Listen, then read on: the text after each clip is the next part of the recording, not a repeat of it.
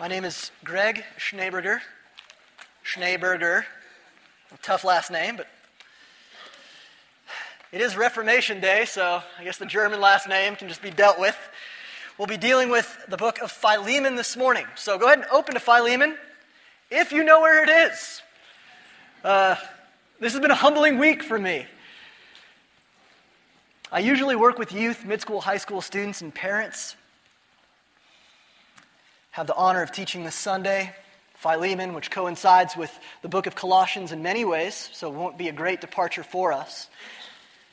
But in, in honor of my youth who are now in class this morning, I'd like to have a little test. That's right. What is Philemon about, church? I wonder if I went around and asked us all to give a one sentence answer you may be like me in the first service and make the mistake of saying it's in the Old Testament, which it is not. It's in the New Testament. It's written by Paul. It's a letter, short letter. It's right after Titus. So 1st, 2nd Timothy, Titus, right before Hebrews. 25 verses long, and yet it is an absolute jewel of a book, a deposit of God's wisdom and love for us in the scriptures. So I am excited to study it with you this morning. If you'll turn your attention to the screen, this is the best I can do at a, a memory aid for us this morning. I think it outlines well the theme of the book of Philemon. Firstly, it's about relationships our relationship with Christ and what that means for us, and our relationship with others. It's also about disputes and disputes being settled through reconciliation. Big word, big church word, but I'd like to just break it down in this sense to be recounseled or to come back into fellowship with. So again, it's about our being recounseled or brought back into the counsel of God through Christ, and our being able to recounsel with each other as we have issues that come up. And of course, it's about redemption. It's about the work of Christ and what he's done to redeem us. But again, it's also about the way that we can redeem each other by being and acting out the love of God in our family, our church family. And so that's where we're going to go this morning as we study the book of Philemon. That was your test. Now we'll do an exercise. So I want you to think with me. Because it's important as we study books like Philemon, any book, to be able to write ourselves into the narrative, to make the text meaningful by understanding how it relates to us in our own lives and our own stories. So let me begin by saying relationships are hard. You know that. But specifically, I want you to think about a time you've been wronged. That helps you to close your eyes to do this, feel free. I mean, really, think about a time someone has wronged you. Maybe it was someone you were close to. Maybe it was someone you cared about. Maybe it was someone you didn't even really know and you wondered why. What had you done? Now I want you to think about a time when you have wronged someone. I'm sad to say, but I know it's true for myself that there are those in the world who would retell the story of their lives, and my name would be mentioned at times. My name would be mentioned as a person who had, who had hurt them. I've wronged people. And now consider a time when maybe you've tried to help. Successfully or unsuccessfully, you've tried to stand in between two people who are in a dispute and to be a force of reconciliation between them. That sets out an outline for the three main characters of the book of Philemon. It's a book about how our vertical redemption, this relationship between us and God, overflows and impacts the horizontal relationships that we're in. And this is important because Christianity isn't some weird, esoteric religion where we separate ourselves from the world climb to the top of the hill, meditate, go to the prayer closet, and be done with it. No, God has us in the world, and He has us in the church. Messy people lifting up a great God. And so Philemon is all about how messy people can work out the love of God given to them in real relationships. Onesimus, the bondservant of Philemon, undergoes a providential salvation. Salvation that in part has to do with the ministerial work of the Apostle Paul. He in turn ministers to Paul in Rome. And it's because of his becoming a brother that full reconciliation is possible concerning this dispute between Philemon, the lord of the house, and Onesimus. In Philemon, we see a gospel driven restoration.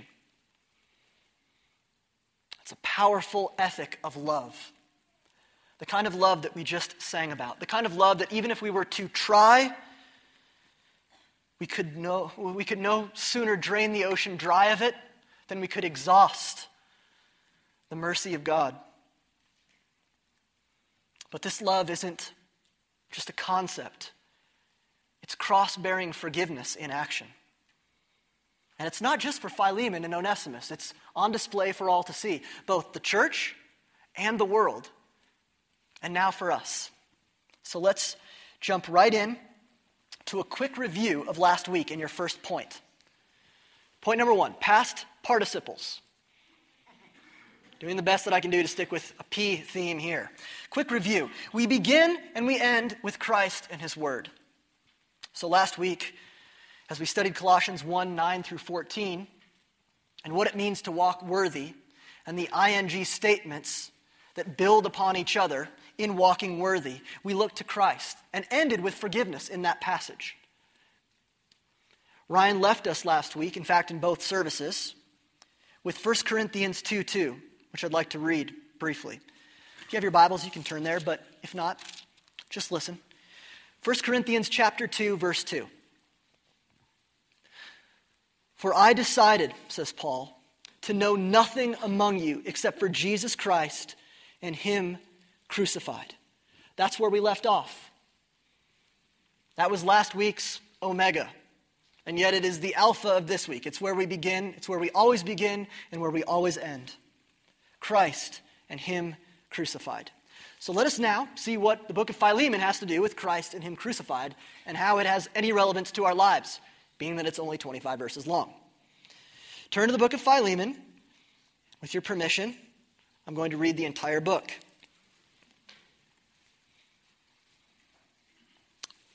Philemon, verse 1. Paul, a prisoner for Christ Jesus, and Timothy, our brother. To Philemon, our beloved fellow worker, and Apphia, our sister, and Archippus, our fellow soldier, and the church in your house. Grace to you and peace from God our Father and the Lord Jesus Christ. I thank my God always when I remember you in my prayers, because I hear of your love and of the faith that you have toward the Lord Jesus and for all the saints. And I pray that the sharing of your faith may become effective for the full knowledge of every good thing that is in us for the sake of Christ. For I have derived much joy and comfort from your love, my brother because the hearts of the saints have been ref- refreshed through you. Accordingly, though I am bold enough in Christ to command you to do what is required, yet for love's sake I prefer to appeal to you. I, Paul, an old man now and a prisoner also of Christ Jesus, I appeal to you for my child Onesimus, who is indeed useful to you and to me. I am sending him back to you, sending my very heart. I would have been glad to keep him with me in order that he might serve me on your behalf during my imprisonment for the gospel. But I preferred to do nothing without your consent, in order that your goodness might not be by compulsion, but of your own accord.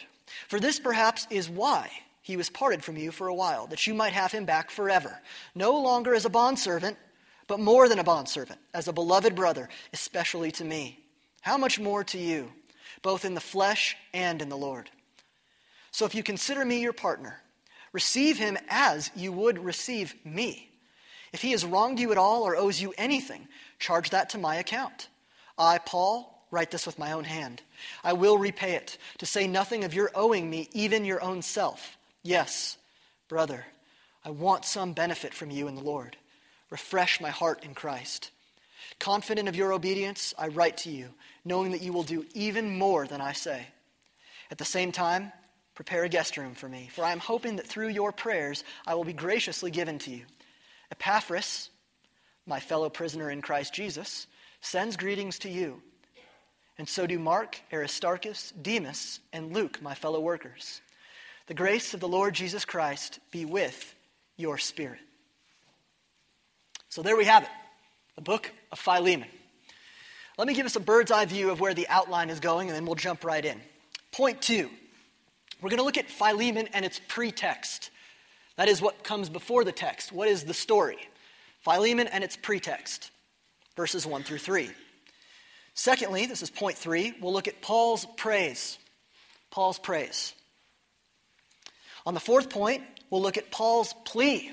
This plea he makes to Philemon, but also to Onesimus, and by implication to the church. This book is very much for us. Fifth point Paul as providential peacemaker. Paul as providential peacemaker. That's a mouthful, but I think it's right on. Sixth point Paul as priest, not as the great high priest, but fulfilling a priestly office. And propitiation. Paul as priest and propitiation. And seventh point Paul's prophetic call. Paul's prophetic call. So let's go back to point two Philemon and its pretext the who, what, where, and why of this little jewel. I was humbled this week because I honestly didn't know much about Philemon, and yet it was a joy to study because we enter into a narrative. Who is Philemon? Well, Philemon is most likely a relatively wealthy, land owning head of his household in Colossae. Colossae. Onesimus is one of his bondservants, an indentured servant, a paid servant capable of his freedom, maybe or maybe not desiring it, but one who certainly owed a lot of money to the company store, if you know what I mean. He was under the care of Philemon, and he fled. He fled his master. More than that, he most likely stole as well. He steals, he flees, and in true to form, when we flee confrontation, which I do far too often, he goes as far as possible, up to a thousand miles, all the way to Rome. And either by an incredible providential circumstance or guilt, knowing my own heart, I'm inclined to the latter, he seeks out Paul in Rome possibly having heard Paul mentioned by his own master Philemon from time to time. They had a relationship. He goes to Paul, he's converted, he comes to Christ, he's now a brother in Christ, and Paul tells him that it's time to go back, to not flee, but to confront his wrongs. So in the book of Colossians, which is actually sent to the city of Colossae at the same time as this letter to Philemon, in the book of Colossians, we have doctrine and theology. We have this Colossian error which is being addressed and the glory and preeminence of Christ in a doctrinal theological way. Now, in Philemon, we have those same truths being addressed and expressed in a practical situation. It's practical theology, it's like biblical counseling, it's theology applied. I'd like to think, and Ryan was in the first service, so get away with a little more. Not really. Um, I'd like to think that in some ways, Philemon is basically an explanation of everything that Paul is saying in Colossians. Fight error, strive for the glory of Christ, and let what Christ has done overflow in the body life of the church, for individuals, for the church, and importantly, for the world. So this letter is sent with Tychicus, including Colossians, sent to a needy church, and it's personal. It's addressed to Philemon, to these two other folks, Apphia and Archippus, but also the church in their house. And here's what I love about this it's almost like it's being addressed to a community group. Now, it's a church in their house, but it's being addressed to a small group of people who are intimately involved with the situation. They've probably sat in the community group week in and week out and heard Philemon as he's asked for prayer. Help me get over this bitterness that I have toward Onesimus, this person that I cared about who stabbed me in the back. They're involved with this, and their involvement will prove to be important because they are also obligated to each other and to the parties involved to see this reconciliation happen.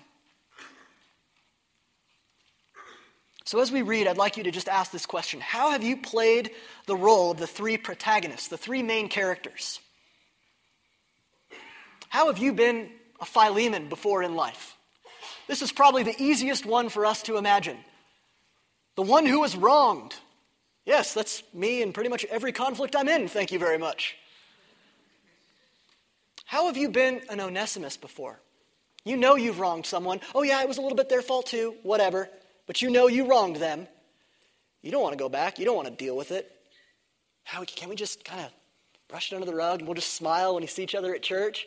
Hey, hey, Bob, Dan, yeah, coffee, good. All right, walk away. And how have you been a Paul? Have you been one who has attempted to reconcile, to bring parties together? How have you laid your relationships on the line to see the redemption of Christ worked out in his church. Let us remember that our God is a God of prodigals. Our God is a God who pursues those who flee. Whether it's literally in physical fleeing or even in the pride of not wanting to deal with it because you're justified. He pursues us through His word this morning, and thanks be to God, He is faithful. So now let's look at Paul's praise. He opens this letter with admiration for Philemon, a beloved fellow worker. In fact, he really lays it on. Every commentator agrees that Paul is here using some impressive, persuasive mechanisms to set the stage for what he wants Philemon to do. He begins in verse 4 with thanks. Paul, this masterful persuader, wants Philemon to remember what he already is in Christ. Because what he already is in Christ is exactly what he is going to need to remember when Onesimus returns. Faith and love are mentioned twice. Paul mentions the faith of Philemon twice and his love twice. It's these very tools which we've been given in the power of the Holy Spirit that Philemon's going to need to put into action. Paul says that he's encouraged by the sharing of Philemon's faith, that he longs to be refreshed by him. He reminds Philemon of his usefulness, which is interesting because Onesimus means useful, but the fled, fleeing, escaping Onesimus is absolutely useless. So here at the onset, Paul gives thanks and praise, reminding Philemon of his usefulness, and in his usefulness, his high call. What does it mean that, it's, that he's useful? It means nothing less than now serving the brothers around you, which is hard to do. And he appeals to these things for the sake of Christ.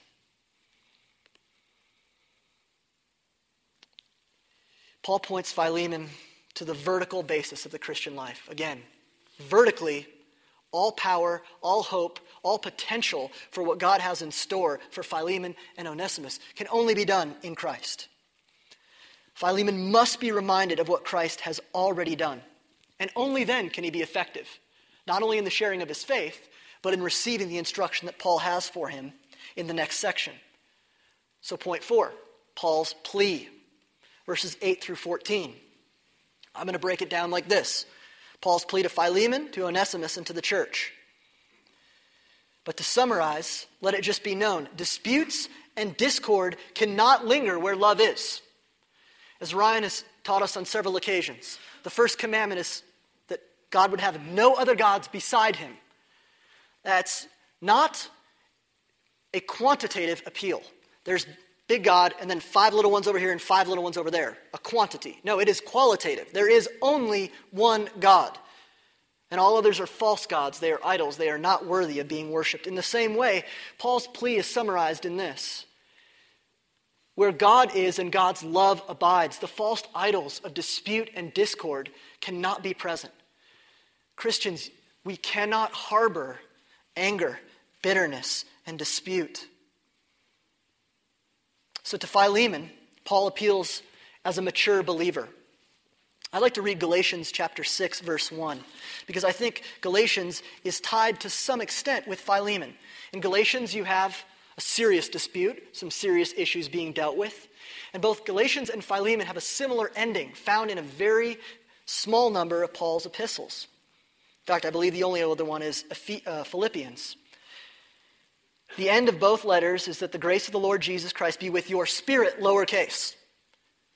Basically, I'm asking you to do something hard, and your lowercase spirit is going to need uppercase G, grace, to deal with it.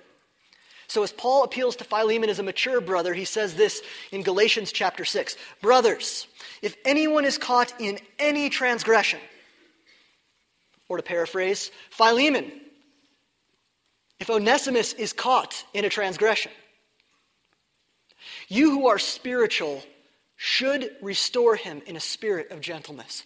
Notice that the ethical obligation is on the mature believer. The should is for the mature. Has someone been caught in a sin? You who are mature should restore them in gentleness. Verse 2 Bear one another's burdens and so fulfill the law of Christ. That is how Paul appeals to Philemon. He says that Philemon should not be commanded to do what is right in Christ, although Paul could command him in apostolic authority, but instead, for love's sake, for the sake of love, on the basis of love, Christ centered love, Paul appeals to his brother. And this is redemption vertical worked out redemption horizontal. Paul says, Philemon, if you are saved, if you are mature, if everything I've seen in you is true, and I believe that it is, and your pride will fight against this, but I don't command you to do this. Instead, look to Christ and let that be the basis what Christ has done for how you treat this brother. See the useless as now useful. The one whose name was useful and yet not a Christian fled and became useless. And now in Christ he has been given a new name and yet newness to the meaning of his old name. He truly is useful now. 2 Corinthians 5:16 has some wonderful insight onto this passage, and so I'd like to read it. 2 Corinthians 5, and I will begin in verse 16. Paul says to the church in Corinth,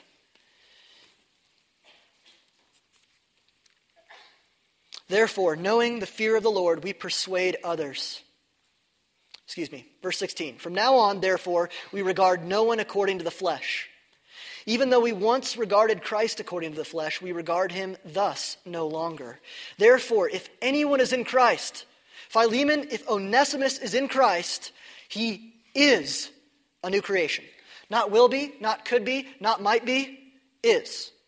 The old has passed away. Behold, the new has come.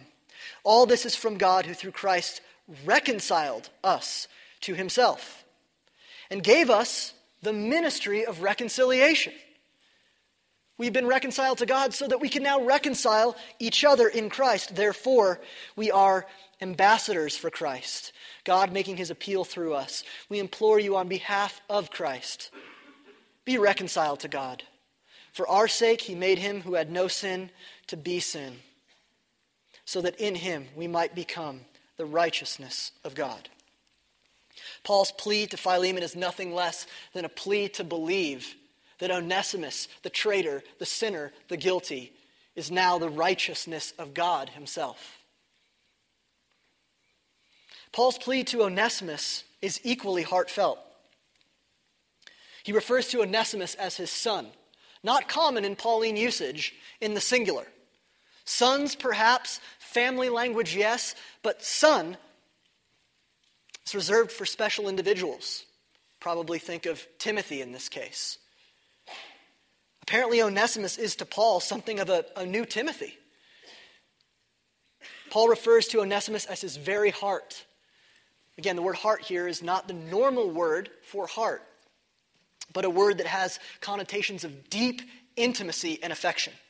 Paul says to Philemon, I am sending you back my very heart. And he is useful. To Onesimus, Paul says, Do the hard thing. So notice the dispute. Philemon, do the hard thing, forgive. Onesimus, do the hard thing, go back. Onesimus at this time is in Rome. He's a thousand miles away. And more than that, he's free. Free from any obligations to the company store. Free from his master, from the lord of the house, Philemon. He's probably tasted a little bit of this freedom. And not just that, he's saved now. And not just saved, he's with Paul, the man And not just with Paul, he's ministering to Paul. Not just ministering to Paul, but Paul needs him. I mean, he's feeling pretty good. He's like, yeah, we had this dispute, but can't we just get over it? I'm a Christian now, new creation, so who cares? Can you imagine him walking a thousand miles back to Colossae? First of all, it's like leaving New York City to come to Albuquerque, so he's a little sad. All right. I love Albuquerque, native. But you can imagine he is walking a thousand miles, and the entire time he's thinking, I'm an idiot. I should have stayed with Paul. Everything was pretty good. Everything was pretty good in Rome. I had a decent amount of freedom. I was being fed. I was helping. And yet Paul says, Do the hard thing. You have wronged a brother. And you're a new creation now, not so that you can forget past wrongs, but so that you can deal with them by the power of the love of Jesus. And to the church, to the church, Paul's plea is simply this communal help, because this is going to be hard work, love, because angers will flare up, and obligation, because you are a family is implied. This point's important because in the first century, that was the context in which the church operated. They saw themselves perhaps more as a corporate body than as individuals. In our day and age, it's easier to understand ourselves as individuals who come to a thing. And then through the preaching of God's word and the power of the Spirit, we're, we're made one thing out of many parts. We tend to emphasize the many and not the one. In this day and age, the one would probably be emphasized over the many which made Onesimus' sin even more serious. But it's important for us to realize that this church, this message of Christ filled reconciliation, is for our church, that we might fight individualism. Not that it's wrong to be an individual, not at all. And certainly we are accountable as individuals to God. But we must fight individualism and realize that we are a family. And when there is hurt, when there is pain, when there is dispute, when reconciliation is needed, we are obligated to each other. We don't have a lot in common. We may not listen to the same kind of music. We don't drive the same kind of cars. We live, we live in different parts of town. And yet we are obligated to each other because we have everything in common through Christ. So this is a plea to the church as well. Now, point five Paul as providential peacemaker. He now begins to lay out a series of arguments his first, and it's a powerful argument, is Philemon. Trust in the sovereignty of God. Trust that God knows all things, that He is over all things, that in Him you live and move and have your being. Because it was a miracle that Onesimus got saved. And this happened for a reason. Paul says, perhaps, perhaps this happened so that he might become, he might be sent back to you as more than a brother Paul knows that forgiveness will be hard, but he offers hope. What should drive Philemon to forgive? What should drive Onesimus to walk a thousand miles by faith to a situation he cannot control? It's the hope of God's providence, God's sovereign hand in his church, guiding, leading, loving, sanctifying his bride. Paul offers this providence as an explanation for the eternal meaning of Onesimus' flight. God reminds Philemon that God's power is made perfect in weakness. It's a 2 Corinthians 12 moment. There are thorns in the flesh of Philemon. I'm sure as soon, I mean, imagine seeing someone for the first time in a long time who really hurt you. Doesn't it strike you as incredible how long it takes us to get over stuff sometimes? Oh, yeah, and we grow up and we get more mature, and so then we can hide it better. But yeah, right.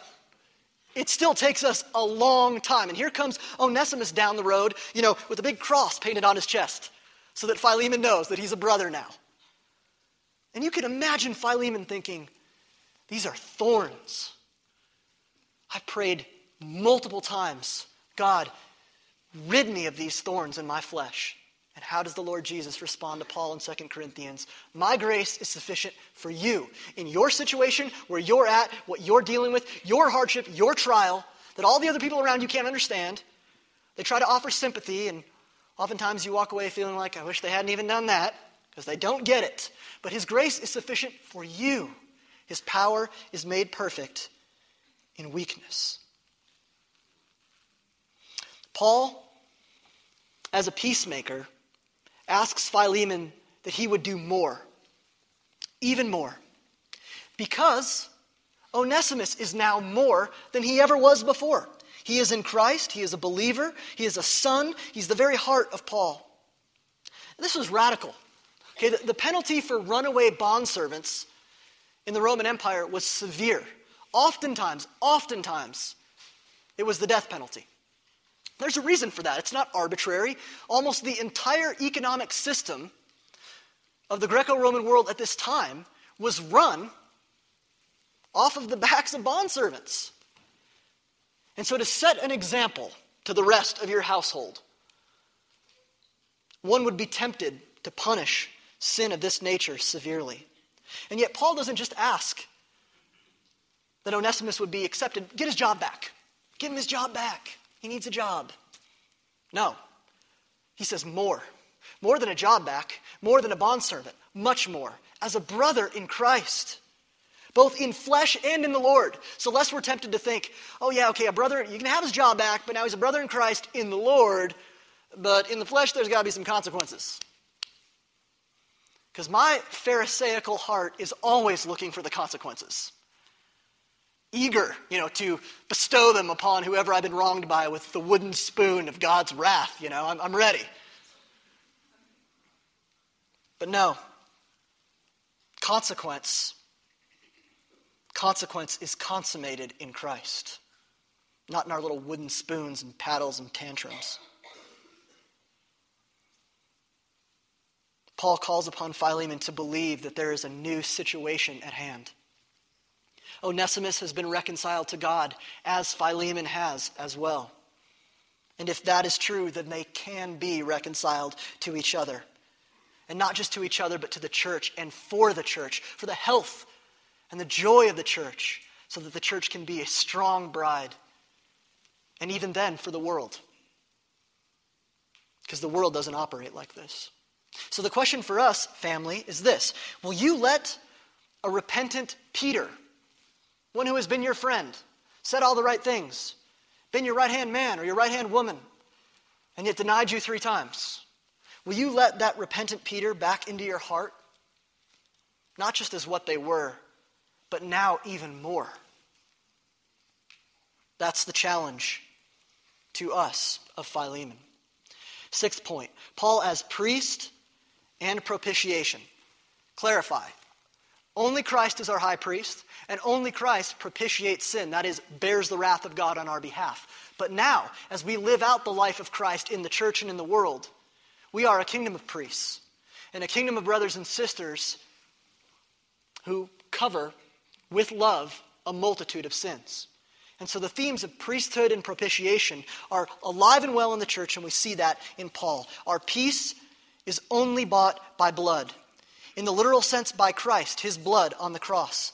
In the symbolic sense, through our blood, sweat, and tears, as we wrestle with God for each other and for relationships to be restored. Look at Colossians 1:20. Get here in a week or two. And through him, that is Christ, to reconcile himself all things, whether on earth or in heaven, making peace by the blood of his cross. That's the vertical. Let me retranslate this verse in a horizontal way. And through the church, God reconciles to himself all things that he has purchased, on earth here as it is in heaven. And God makes peace in the church through the cross by the blood of the saints. We pour out our lives for each other. We are living sacrifices for each other just as Christ was for us. So Paul says, Charge it to my account. He urges Philemon to charge Onesimus' sin to his account. And in this sense, he is an incarnational, that is, the Word made flesh. He is an incarnational instrument of Christ's propitiating work. Now, to propitiate is to bear the wrath of, or appease, or atone for. Paul is basically saying to Philemon if you have beef with Onesimus, charge it to me who you have no beef with, you have no wrongs with. In fact, I've done more for you than you could ever hope to imagine. And that way we can see how Paul is being a Christian, a little Christ. He is fulfilling the work of Christ in his own suffering as he puts his relationship with Onesimus, I'm sorry, with Philemon on the line. He lays down his life for his brother, both brothers, not just Onesimus, but for Philemon as well. And Paul also says that Philemon is to receive Onesimus as he would receive Paul. Now, this is the first command in the letter, the first imperative. In this sense, Paul is a bold priestly mediator. He stands between Philemon, the just, and Onesimus, the sinner. And he offers his own body, his own relationship with both men as a living sacrifice. Because Paul has no idea how this is going to play out. Onesimus could get scared and run away, and here comes Tychicus with this letter, and Onesimus is gone. Paul walks by faith that his sacrifice on behalf of Onesimus will fulfill its purpose. Likewise, Philemon might see this guy walking down the road and not come out with the robe and the fattened calf and the ring, but the club and the jail cell. Paul walks by faith that as a priest, as a living sacrifice on behalf of this relationship, that his offering will be accepted, just as Christ has been accepted before God the Father on our behalf. He intercedes. So, the question for us, family, is as Paul emptied himself to reconcile another, will we do the same? I asked us to think about how we've been the Paul or the Onesimus or the Philemon. I think most of us have been the Philemon we can think of a few times when we've been the Onesimus. Far few times in my life have I been the Paul. Because this is the easiest position in which to step back and say, I better not get involved. Could be messy. Or let me get involved. Learn the whole story, tell a few people, talk about it, you know, and two ways to do it wrong. Paul gets involved to lay himself down for people he loves. He understands Matthew 5:24 that there's a dispute with a brother, then leave your offering at the altar and go settle that dispute and then come and be reconciled to God. Of course, in Christ, there's been a reversal. We are already reconciled to God. We are new creations. And now, because of the power that we have through the Holy Spirit, we can live that out in real human relationships, messy as they are. Seventh point Paul's prophetic call verses 21 through 25. We see this word more mentioned again. Paul is just going above and beyond. Some would say it's, you know, rhetorical flourish, it's stylistic, but it, I think honestly that Paul is trying to express to Philemon that what Christ has done for you is so inexhaustible, so incomprehensible, so infinite that there's nothing wrong with me asking you to do even more. It seems unwise in worldly wisdom. And yet here Paul asks for more again, even more of the gospel lived out in the community of Christ. So Paul is confident, verse 21, confident of your obedience. Not knowing how things will happen, by faith, he is confident that Philemon will do even more. And what is he asking Philemon to do? Nothing less than show radical love in the face of true sin. So don't, don't miss this. There has been real sin against Philemon. He really is justified in a human sense. He really can say, that guy did something really bad to me. And Paul is saying, the sin is true, but believe, believe that his identity in Christ is truer.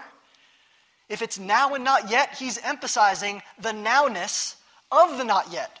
He's saying, believe now that the truest identity of Onesimus is not the sinner who's wronged you, but the saint saved by the same God that you've been saved by. We see the virtue of Christian charity, Christian love, lived out in Philemon. It's important to talk about love just for a minute because we throw the word around so casually and carelessly. In our day and age, it has an incredible range of meaning to the point that it's almost become meaningless. And as Christians, we must understand that Christian love, Christian charity, as we see in Philemon, is so much more than feelings. Now, don't get me wrong, feelings are a part of that love, but it begins with covenant allegiance. So here's three words to remember what love means allegiance, action, affection. It is a covenant allegiance because The initiator of the covenant, God Himself, who put Abraham to sleep and walked through the animals as the fire pot, made the covenant of grace based on His own name, swore by Himself, saves us in Christ. It is not of our works, it is what God has done for us. While we were yet sinners, Christ died. God has made covenant with the unlovely and made them lovely but it's also action. Because of what God has done, we are called to action. Not just to feel this way about you or feel this way about them, but to act upon the allegiance that we believe, knowing what God has done. And of course, that could do nothing but well up the deepest affections. The deepest affections for each other in church, family, as we continue to walk through trials together.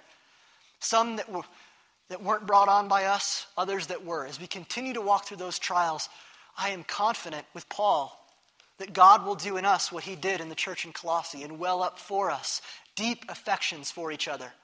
Those who hardly have anything in common, who look odd to the world, a peculiar people who comes into a weird, dimly lit room with light blue, purple things and Sunday mornings, and we, we hang out. Some guy sings, and then we, the guy talks, and then we leave.